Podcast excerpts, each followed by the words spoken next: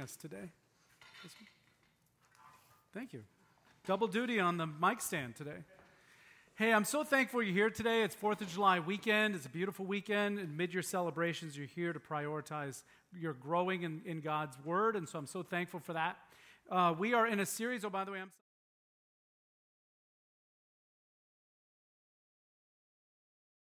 Nehemiah. Nehemiah. Not always a familiar Old Testament story for many, but it's a really great story. And it's biblical lessons for rebuilders. Biblical lessons for rebuilders. If you have that first slide for me, Charlie. Is it working? Sermon slide? There you go. That's it. Good man. He, guy just stepped in uh, from the bench, and we're so thankful for that. Thank you, buddy. Appreciate it. Biblical lessons for rebuilders. And this is really an, an, inspiring, we hope, summer series as we look through this book together. And the idea is it's about renewal and restoration. And now maybe there's personal renewal and restoration God's doing in your heart. Or maybe it's uh, renewal and restoration in the church. Um, which, you know, again, we're coming out of a season of COVID, or maybe it's renewal and restoration of God's kingdom influence in our culture. Either way, we're talking about rebuilding and we have biblical lessons. Now, if we've been through, if you've been here, we've gone through three chapters. Today we're going to look at Nehemiah chapter 4, and I tried to summarize them into one word just to catch you up. Nehemiah chapter 1, I would say, is about inspiration, okay? Nehemiah is a guy, he's really not even a prophet. They don't call him that. He's just a guy but at his time when he was working, his people, the, the nation of Israel, was scattered because of their disobedience. They were kicked out of their land. And in fact, their city was wrecked. The walls were torn down, everything was in shreds. Uh, there's a parallel story of the book of Ezra where they're trying to raise up the, the uh, altar as well. But Nehemiah, regular guy, gets this inspiration about hey, I want to go and help rebuild my city. I want to help rebuild the walls of my city. So he gets this inspiration. Second chapter, opportunity. He prays to God, Hey, I have this vision, I have this sense, I want to rebuild the walls. Lord, will you give me the opportunity to be able to do it? And, and God answers that prayer. His boss, the king, not a Christian king, not a godly king, gives him everything he needs to go and rebuild the walls. So he gets the opportunity. Chapter 3, we talked about this last week community. One guy building one city wall, never going to work. So he gets everyone together and organizes them in a great book, and it's a chapter on just names of people that are doing the work. It's community. Everyone's taking their, their side of the wall and they're starting to build it, and uh, this means community. Now, today, I couldn't summarize it in one word. I'm so sorry. Uh, so it's dealing with discouragement. Dealing with discouragement. I could have said discouragement because there's a lot of it in, in chapter 4, but it's not just discouragement, blah he's dealing with discouragement. Anyone else ever have to deal with being discouraged? That reminds me, what does this have to do with us today? Every act of renewal or restoration or desire to grow in our faith is going to be met with opposition. It's true.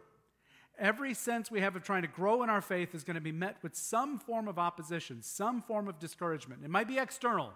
It might be people in our lives or people around us that are discouraging. It might be internal, you know, voices in our head or aches and pains that will try to discourage us from that work of renewal. So today, I want to talk about from Nehemiah chapter 4 how do we deal with discouragement as we seek to rebuild in our own faith, or maybe in the church's mission, or maybe in God's kingdom in our present culture. So, to prepare you for that, I have a reading for you, but it's not from Nehemiah. It's from Jesus, as quoted in Matthew chapter 5. And this is one of the ways that Jesus challenges us to deal with discouragement. So I want to set you up with this before we get into Nehemiah chapter 4. So please stand for reading from God's word. This is from the Gospel of Matthew chapter 5. This is the words of Jesus himself when he says to us, Blessed are you when people revile you or persecute you or utter all kinds of evil against you falsely because of me on my account. In fact, rejoice and be glad, for your reward is great in heaven. For in the same way they persecuted the prophets who are before you. Then he goes on to say, You are the salt of the earth. But if the salt has lost its taste, how can its saltiness ever be restored? It's no longer good for anything. It's thrown out trampled underfoot. You are the light of the world. A city built on a hill cannot be hidden. So after no one after lighting a lamp puts it under a bushel basket, but they put it on a lampstand and it gives light for all in the house. In the same way, let your light shine before others, so they may see your good works and give glory to your Father in heaven. This is the word of the Lord. Thanks be to God. You may be seated. Thank you so much again for being here. Book of Nehemiah now. Now we're going to 450 years before Jesus said those words. Nehemiah's got his inspiration. He's got the opportunity. He's got the people. Now he's starting the work of rebuilding the walls. And again, I mentioned there's a parallel story in the book of Ezra about rebuilding the altar. And these are two kind of parallel stories. The point is that, that the rebuilding of the walls represents something special for the people of Israel. It's their space. And the rebuilding of the walls represents Israel's protection, because walls keep enemies out. But it's also their distinction. Walls give like a barrier, a boundary. And so it's both represents their protection and their distinction as God's covenant people. And the walls are going to create a real space where God can be worshiped in spirit and in truth. You get that? So they're trying to rebuild the wall to just have a special space where they can worship God in spirit and truth and be together as God's covenant people, both protected and different. Now, at the time that Nehemiah gets this vision, we already know the walls have been torn down. They're, they're in shreds and tatters. And the people have been kicked out and scattered all over the land because of their disobedience. But now they're starting to come back. And now it is a time for rebuilding and restoration. Now, I'll remind you again, and I'm going to probably remind you one other time before I'm done.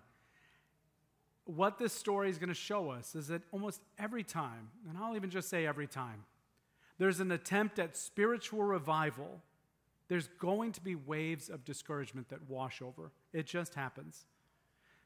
That's our story for today. Now, I'm going to go back to Nehemiah chapter 4. If you have your Bibles with you, great. If you want to follow along with me, great. Otherwise, if you want to sit and enjoy a great story, this is Nehemiah chapter 4. Again, he's got the inspiration, build the wall, opportunity, communities around it, but now, oh, discouragement, dealing with discouragement. Nehemiah chapter 4. Let me pray before we open up again God's word. Father, thank you for this story. Thank you for these ancient words. Thank you for its realness. Lord, I pray today you would use this story to encourage our hearts in a real way today. So we submit ourselves to you before your word and your spirit in Jesus' name. Amen. Nehemiah chapter 4. Okay, it begins with the work is being done, and now it says, Now when Sanballat, and we talked about him in chapter 2, does he sound like a good guy based on his name? No, I don't hear I don't meet many people named Sanballat anymore. When Sanballat heard that we were building the wall, he was angry and greatly enraged, and he began to mock and tease the Jews. He said in the presence of his associates in the army of Samaria, he said, What are those weak Jews even doing? I mean, how are they going to restore that wall? Are they going to sacrifice to their God there? Will they even finish it in a day? How are they going to revive the stones out of the heaps of trash and the burned ones at that? Then his friend, Tobiah the Ammonite, he was next to him and he said, Hey, that stone wall that they're building, even a fox, little tiny animal, even a little fox going up on it would probably break it down. so, what does Nehemiah do to these teases and taunts? He prays. And he prays like this Hear, O our God, for we are so despised. Now turn their teasings and their taunts back, back on their own heads. Will you give them over as plunder in the land of captivity? And God, don't ever cover their guilt. Don't let their sin be blotted out in your sight, for they have hurled insults in the face of the builders. Amen. Strange prayer. So, we continued rebuilding the wall, he says, and the wall was joined together about half of its original height, but the people had a mind to work. Okay, now, when Sanballat and Tobiah, along with the Arabs and the Ammonites and the Ashdodites, they heard that the rebuilding of the walls of Jerusalem was going on ahead, but there were and there were gaps from the beginning until it was closed. They got then very angry. And they plotted together to come and fight against Jerusalem and to cause confusion in it. So Nehemiah says, so we prayed to our God, and we set as a guard as protection against them day and night. So they prayed and acted. Next, Nehemiah is going to get some discouraging news from even his own people. Because the people of Judah, Israel's also covenant people, came to him and they said, You know, the strength of our burden bearers is getting weak. They're failing. And there's just too much trash. We're unable to work on the wall. And then we overheard our enemies saying, Well, we don't know or see anything. We won't even see them coming. And we're going to kill them and we're going to stop the work. And then the Jews came to Nehemiah, who lived nearby, and they said to us 10 times, Well, from all the places our enemies live, they're going to come up against us. So, in the lowest parts of the space between the wall, Nehemiah said, I, in the open spaces, I positioned people, each according to their families, and I gave them a sword and spears and bows. So again, you got God's own people kind of grumbling. Nehemiah responds by positioning the people with, with some weapons. After I looked things over, he said, I stood up and I said to the nobles and the officials and all the people, I said, Don't be afraid of our enemies. Remember the Lord who is great and awesome and fight for your families. Fight for your sons and your daughters and your wives and your homes. But that didn't solve the problem. When our enemies heard that their plot was known to us and that God had frustrated it, and that we all returned to the wall, each to his work from that day on, half of my servants worked on construction, half of them had to hold spears and shields and bows and body armor, and the leaders posted themselves behind the house of Judah, who were also doing the building of the wall. And the burden bearers, those who were carrying the loads, they had to carry them in such a way that each one worked their work with one hand and in the other hand held a weapon. And each one of the builders also had a sword strapped to his side when he built. And the man who was to sound the trumpet, he was standing there beside me. And then I said to the nobles, the officials, and the rest of the people, This work is great, and it's widely spread out, and we're separated far from each other on the wall. But rally all of us together whenever you hear the sound of the trumpet, because our God will fight for us. So we continued laboring, working at the wall. Half of them held spears in their hands from the break of the early morning dawn until the stars came out. Then I said to the people at that time, Hey, let's let every man and servant sleep the night here in Jerusalem so that we may, they may be on guard for us by night and we can work together during the day. So neither I, nor my brothers, or my servants, nor the men of the guard who followed me ever took off our clothes, never rested. Each one kept his weapon in his right hand the whole time they worked. This is also the word of the Lord. Thank you. Yeah, Nehemiah chapter 4. Again, he's, going he's facing opposition and discouragement from outsiders and even from his own people who are grumbling about the work. And so, what this chapter offers us is three lessons. I saw three lessons in here on how we can deal with discouragement, especially when we're trying to renew in our spiritual walk. Now, the first thing you'll notice that Nehemiah does when he faces discouragement is he goes to the Lord in prayer. He goes straight to the Lord in prayer, and then he acts as God, I guess, directs him.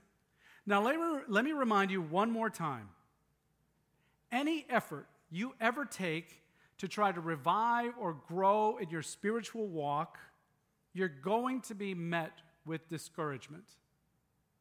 Well, that's not great news, but I'm sorry, it's true. And I'm so thankful to the multitude of mentors I've had in my life from the very time I gave my life to Jesus until today that have told me that, because it really helps to know that's going to be true. And it just is true. Anytime we try to take a walk forward or step more confidently in our spirituality, maybe even take on a new practice, we're going to be hit with waves and waves of discouragement. And I'm so thankful for those mentors who warned me about that. Now, one answer to that is just, well, complacency. Well, I'll tell you what, if it's going to be hard work, then I'm probably not going to do it. That's sometimes my motto, anyway. I'll just be content where I am and maybe not even move towards maturity in Christ, or maybe not try to press in and seek to understand more truth, or maybe don't try to live with more passion or worship in my life. But that, my friends, would be faith without works. So I wouldn't recommend that. The other answer when we feel waves of discouragement as we're trying to grow in our spiritual walk is to press in deeper to God. That's the whole point press in deeper to God. And when you face discouragement, go straight to God in honest prayer. Now, we got to talk. We got to talk about Nehemiah's botched prayer. Did you hear it? Lord, Lord, you hear us and you're so good, but will you give my enemies over as plunder and don't ever forgive them because they cursed the work that we're doing? Now, I got to tell you, the Bible, especially in the Old Testament, does include these kind of prayer bloopers. It's like a blooper reel of prayer. They really are, because we're not supposed to take that prayer and be like, okay, well, it's in the Bible. I guess that's a good way to pray. It's really not. But the Bible gives us these kind of prayer bloopers so that we know that we can still go to God and be raw and honest in our prayers. And that's exactly what we read in Nehemiah. He was just being raw and being honest. And so, in our moments of discouragement, we can go to God with our prayers. Now, of course, we had a reading earlier today as we learned from our Lord Jesus, who corrected us in that, who said, Hey, he called us the same thing go and always pray, but instead of being honest and saying, Lord, will you smack them, smack my enemies, instead, maybe even offering a blessing to those who curse us. But the point of being honest in prayer, and I think the most honest we can be, is to go to God and say, Today, God, I'm feeling discouraged. And I'm being discouraged by, and just name it. That's what it means to be honest with God, going to God with your honest prayers. You know, I think about 1 Thessalonians chapter 5, 16 to 18, which tells us to rejoice always, pray without ceasing. In fact, give thanks in every circumstance. This is God's will. So when we're feeling discouraged, not, not hiding from God and thinking, well, now I can't pray because I'm not feeling right, but go straight to Him with honest, honest prayer. Now, I have really used this a lot in my, my own walk. It's really helped me. There have been many times, still today, where I try to take an extra effort and kind of grow in maybe my own devotion or maybe in prayer life or, or, or in my love for neighbor or something like that. And I think I'm doing well in the beginning, and then I start getting hit with all kinds of discouragements. Now, for me, most of them are internal. My brain attacks me all the time with wicked thoughts, and even my body. Sometimes, if I, take, if I take on a new prayer effort or something like that, suddenly I'll start getting weird aches and pains. Maybe it's just getting older, but it just seems like the timing is there. But it's also even external. Then suddenly things around me would start breaking down, and people would disappoint me, and there's strife in my family and other places, and it just feels like I'm under attack. And one of the most honest things that I can do, and it's been so helpful, is go straight to God and say, God, I'm really feeling discouraged today. I was trying to grow. And now today I'm just really feeling discouraged. Can you help me? See, God wants to walk with you through your best days, but He also wants to walk with you on your worst moments. Go to Him with your discouragement and just be honest. Today, Lord, I'm, I'm discouraged.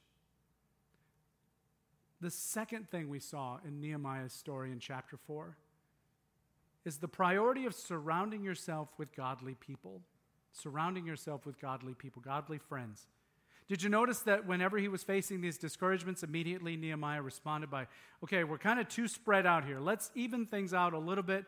Let's start organizing things and kind of keep everybody in a specific order. He even positioned people behind the people of Judah who were the most fearful. Like, it's okay, we got your back, literally. This visual reminds us of the importance of maintaining community. Maintaining community. A regular interaction with godly people, which thankfully church offers. This is one of the things that we do best. Now, there are very few of us that naturally lean into community when we're feeling discouraged. In fact, most of us probably do the opposite.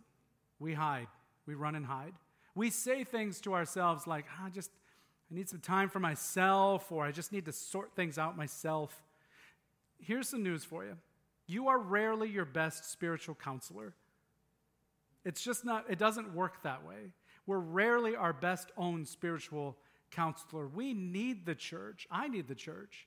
We need the church. We need that side by side friendships that come with being together in truth and in love and on mission. I think about a, a, friend. This was a good guy. This was at my previous church. Good young guy. He, he had come to Christ and was really growing. And he was actually serving then in our, our youth ministry as a leader and was just doing great. The kids really liked him. He was, you know, was a big guy. He was tons of fun. And then all of a sudden, one day, he just kind of disappeared. And we kept reaching out to him. He really did, but kept getting those same kind of answers like, I'm sorry, I'm a little bit busy. I, am working now. My schedule shifted. I just need some time. I'll be back. I'm sorting things out. And then kind of weeks went by, months went by. And it was almost like a year. We just had never seen him around for a while. And then he finally came back to church one day. And he walked in. And, you know, of course, we received him lovingly and, you know, got to unpack a little bit like, where you been, buddy? And turned out he had been really low he had kind of stumbled into some stuff that was really taking his heart. He was struggling with guilt, and then he kept feeling like, I'm not good enough to come back. He kept hearing that over again not good enough, not good enough. He confessed to me one time he came and sat in the parking lot of the park across the street from the church and just sat there and he thought, I'm not good enough, you know. Buddy, we would have had you, and we would have loved you a second you come in the door. he told me when he finally had enough nerve to get out of his car and come to the church, and he put his hand on the doorknob, he said it felt like the door weighed a hundred pounds. But he came in and it helped. It revived his spirit. Which also another reason why greeters are a good thing to help open the door for people because it can feel really feel heavy if you haven't been here in a while. But this is why it's important to stay active in the church, to not neglect the fellowship. Because here you will hear the word of God. Here you're going to hear great stories like Brett's today, which was so encouraging. You're going to be prayed for, and you're going to have the opportunity to pray for others, and most importantly, going to hear the truth of God in the love of God. Which reminds me of uh, part three of how to deal with discouragement. It's keep the Word of God sharp. Keep the Word of God sharp. Now, you notice that in Nehemiah's work, as they continue the work, he's like, all right, so now they are working with one hand, they got their tools and loads in one hand, but they're keeping a weapon in the other. They needed some offense in case they were again attacked. What we're talking about is spiritual warfare here which we know from like Ephesians chapter 6. Spiritual warfare, though, isn't just war that comes to us from the Spirit. Spiritual warfare is that which attacks us in our spirit. And the Word of God is a corrective tool. We know that from Scripture. And it's also the, an offensive weapon given to us in the Spirit, Ephesians chapter 6. So we have to use it daily. We have to use the Word daily to keep it fresh, to keep it sharp. In this way, the, the, the Word of God might be more like self sharpening scissors. You know, that the more you use them, the sharper they become. I was a really ambitious kid coming out of high school, and I got this job uh, selling knives door to door. They were really expensive, I couldn't afford them. But they had these really cool bowling ball handles, and they had three sharpeners on them. One of the lessons, we'd pull up a piece of paper and just slice it, and would go right through it really in half. It was really great. But the deal sealer, the one that really always brought the house down, was when I pulled the self sharpening scissors out and I'd take a penny and just slice it right in half like nothing. That always got the deal going. I, I sold a couple of sets uh, before I was realized I'm not very good at selling knives. Maybe you have them, but the coolest thing about these scissors is the more you use them, the sharper they became. That's how God's word is, too. The more we use it, the sharper it is, and it starts to work on us. Then it is like a two edged sword that cuts deep into our heart and it starts to pare away discouraging thoughts and, and tendencies, or to slice off sinful habits or, or thoughts that attack us and keep us distant from God and distant from each other. The Word of God also stays sharp when we let iron sharpen iron, when we read it together in Scripture which is one of the reasons that we offer home Bible reading groups called rooted groups or even sometimes online community Bible studies. We had a couple of online Bible studies that we did here over the spring. It was really great. I got I was hoping for like 25 people. I got like 60 of us signed up. We were reading scripture together on our phones and eh, making comments. It was really great for a while. I'm just being honest. I have a son, and he is just a very dutiful person. I admire that about him, and it's, it's not like me. He's a very dutiful person. And one day he came to me with his phone in his hand. He's like, You know, I'm in three of these Bible reading groups, but nobody's ever on them after a while. They just drift off. He's like, I'm the only one making comments, and it's a family group, you know, a guy's group, and, and something else. We have to let the Word of God stay sharp in our hand if we're going to have any success in dealing with discouragement. So let me remind you of this also that unlike Nehemiah, we work for the Lord too, but the work we're doing is already a finished work. It's the finished work of Christ. He died for our sin. It was foretold in the scriptures, and he was from his own testimony. And then he was raised again on the third day so that by faith we too become part of his new creation. And now we hunger for spiritual nourishment to keep us encouraged as we continue the work of building up his kingdom until the great and wonderful day that he comes back and makes all things right again. This, my friends, is the good news. So let me pray before we head into our communion time. And join me in prayer right now as we ask God just to be honest in prayer. Maybe this morning you're here and you're feeling discouraged. Maybe it's been external voices